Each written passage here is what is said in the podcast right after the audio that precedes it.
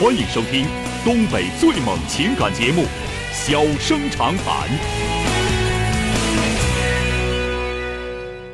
大家好，欢迎收听《小生长谈》。如果说您因为婚姻、家庭和情感方面的问题闹心、难受、憋屈、不愉快，都可以打电话，我们聊聊天、唠唠嗑，只负责陪您聊天，不负责给您解决问题。脾气不太好，敬请原谅。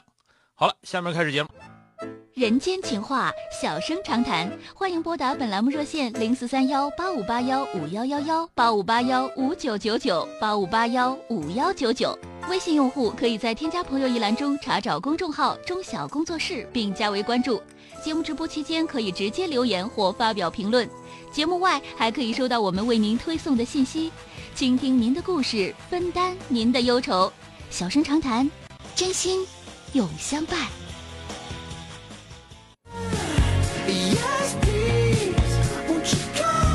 呃，马上来迎接的是打进三号线的这位朋友，喂，您好。哎，你好。哎，您好，电话接进来哎，了啊。老师你好，你好啊。哎想麻烦你点事儿，帮我出出主意说说吧，怎么了啊？啊。是这样的，那个我和我女朋友吧，那个谈恋爱还不到一年，啊，但是我两个是大学同学，嗯然后那个我俩就是呃都是做老师的，然后办了一个课后班儿然后这个连工作连这个课后，这个压力也弄得挺大。嗯然后就是有时候他碰到我父母，因为压力大嘛，课后可能就心里边挺烦，就不太爱吱声。嗯并且他那个性格也挺也挺倔的。然后我也劝过他，我说那个你见到我父母，起码说打个招呼啊，这样那个也算是有礼貌啊。但是他的性格挺倔嘛，他就跟我说，他说那个，呃，我这性格啊、我我就是我开心我就我就说，我不开心我就不说，我就挺倔的那种，你知道吧？嗯就是而且特别有点就是有点嗯、有点梗。然后当我爸妈看来，就是觉得，呃，这女孩怎么大学毕业这点素质都没有。嗯，而且那个就觉得这个未来生活吧，可能，嗯，我爸妈刚才也跟我说，你说以后你俩结完婚以后，然后去你俩那儿去了，然后他在那儿绷个脸，也不跟我俩说话，我俩咋好又在那待着，就感觉是挺没素质的啊。嗯然后我这个事儿还不知道怎么处理，我寻思让你帮我出出主意。嗯，你们俩现在就是办课后班挣钱呢，是不是？哎，对啊，因为毕竟这个挣钱太不容易了。生意还行嗯，还行还行，啊，哎，反正这脾气挺咯楞子的是吧？啊，对，就特别倔，特别梗。嗯，他不是梗，这咯楞子，这就是嗯，而且呢哦，就是尤其现在你说刚处对象，还没说说的结婚呢或者怎么样的，那以后可能可能会更严重，对吧？哎，对呀、对，我也担心。啊 你这你这个这个吧，怎么说呢？你说他爸他妈可能已经习惯他这样了，对，是吧？我估计对对，我也去过不。信你去过，你上老丈人丈母娘那儿瞅的，那家伙就是个祖宗，呢是吧？，对呀、啊啥时候说话都瞅他脸儿。对，就就是，包括他妹妹脾气也这样，对 呀这你俩这个姐俩一样一样的。对呀、要不然不能这样，这跟爹妈嗯爹妈管教确实是有关系的啊，确实是有啊关系的啊。对，而且那个，而且他还是那他妈，就是他小时候他妈就没了，嗯然后又是个后妈，可能这个母爱这边，呃，就后妈毕竟照顾没那么全面。嗯，这个这个倒关系不大啊，这个倒不大。但是呢，咱们就是说句实在话啊，就是你、嗯你父母觉得觉得最起码来说，咱们这么说，你说见个面儿就是我再累，爸爸妈妈点个头打个招呼，这个应该是谁都能做得到的。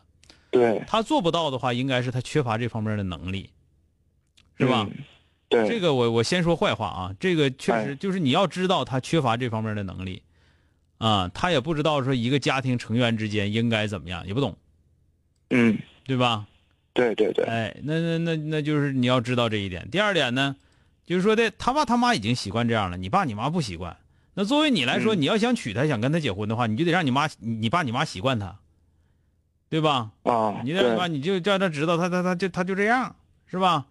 他不是说对你不尊重，也不是说那个他他就表现形式吧，每家每每家人家表现表现形式不一样，他们家就这么表现，是吧？嗯他并不是说跟你生气了，而是说他现在实在张不开嘴，累的啊。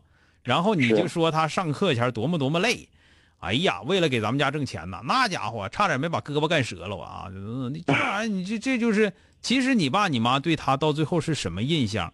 一方面来源于自己观察，还有很大程度不来源于你的描述嘛，是不是啊？嗯对这个这个就看你了。反正我呢，这个我就是不选边儿，就是我我告诉你，因为我我觉得这两样都是事实。第一个，我告诉你，你女朋友非常隔棱子，而且确啊实在那个为人处事上不咋地，知道吗？缺乏啊这方面的能力，这一定是了。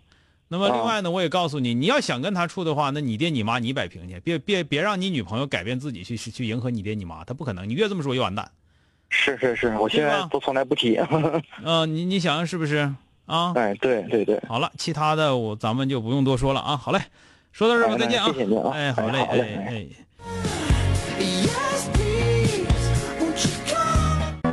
欢迎收听东北最猛情感节目《小生长谈》。小生长谈，真心永相伴。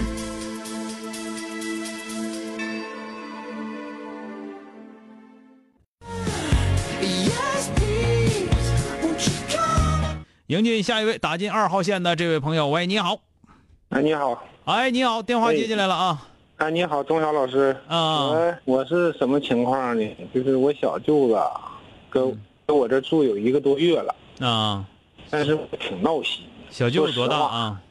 三十七了，他自己没家，就是说自己没成家二，成家。二混子啊，也不是二混子，就是说的念个大学也不咋地，完事儿呢，嗯、也没有个正式工作，就是以前自己做点买卖，干点这干点那个，老说自己有病，完事儿呢，就是说，就说鼻子什么什么有毛病，完事儿老老也没正式工作，家里没人供着，嗯嗯，上什么这儿看那儿看哪儿看也没看出什么名堂，就说他没事儿，嗯，他就说他自己有病。嗯现在呢，就是说，这不老搁我搁哈尔滨悠荡呢嘛，悠荡完了，现在就上辽宁这边来了，啊。来了就是那个，这这上这儿来呢，是我大舅哥和老丈人那边他们研究的，意思就是说的，不管搁哪儿得扎根儿，就是说你搁外边飘着不行，就是得找个工作干。但是我也赞成他这个观点。现在呢，搁这住，但是他的生活习惯我真看不惯。嗯就早晨哈不叫不起来，就是睡的一般。现在他找个工作，找个工作就是早晨七点五十到，早晨起来不说天天叫也差不多，嗯就是说定点儿想想一下，完事儿看一眼，接着再睡。那但是我一般我不叫，因为我当兵的就是，我看着比较来气。嗯但是我也没法说。我估计可能是要住几个月吧，嗯我不想让他住了。但是我都一我都想，我说我应该我给他拿钱，给他租房子住，我都不想让他搁这儿住。嗯，你媳妇儿啥观点？但是他他那意思也得让他再住两个月，就是说稳定了，嗯说只剩他搁这边待了，完事儿了再让他出去，就是说，但是我现在。你家孩子多大？孩子上高三了，啊，但是他有地方住没有？有地方，我房子都是够用，啊他自己睡厅里边，孩子自己一个屋，啊，那个嗯，地方够用。嗯，你这个事儿吧，你这个事儿，我觉得你这人呐，你这人也确实是，你嗯你你吧，挺隔路的，就是你看不上谁，就是看不上，对，对就坚决掐半掐半拉有个眼珠我看不上，不但看不上，我还容我还容不下，啊就这么回事儿对，啊，你就这样的人，这是你的脾气。我知道。你你这个这个脾气吧，你说好呢也不不差，但是说说不好呢也确实不算太好啊。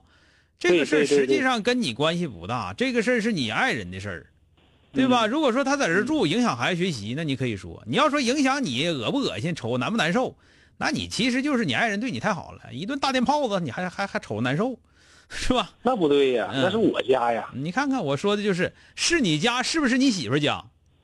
对呀，对吧？所以说，我说你这人挺隔路，就隔路在这儿，是你家，确实是你家，但是是你媳妇家也是你媳妇家。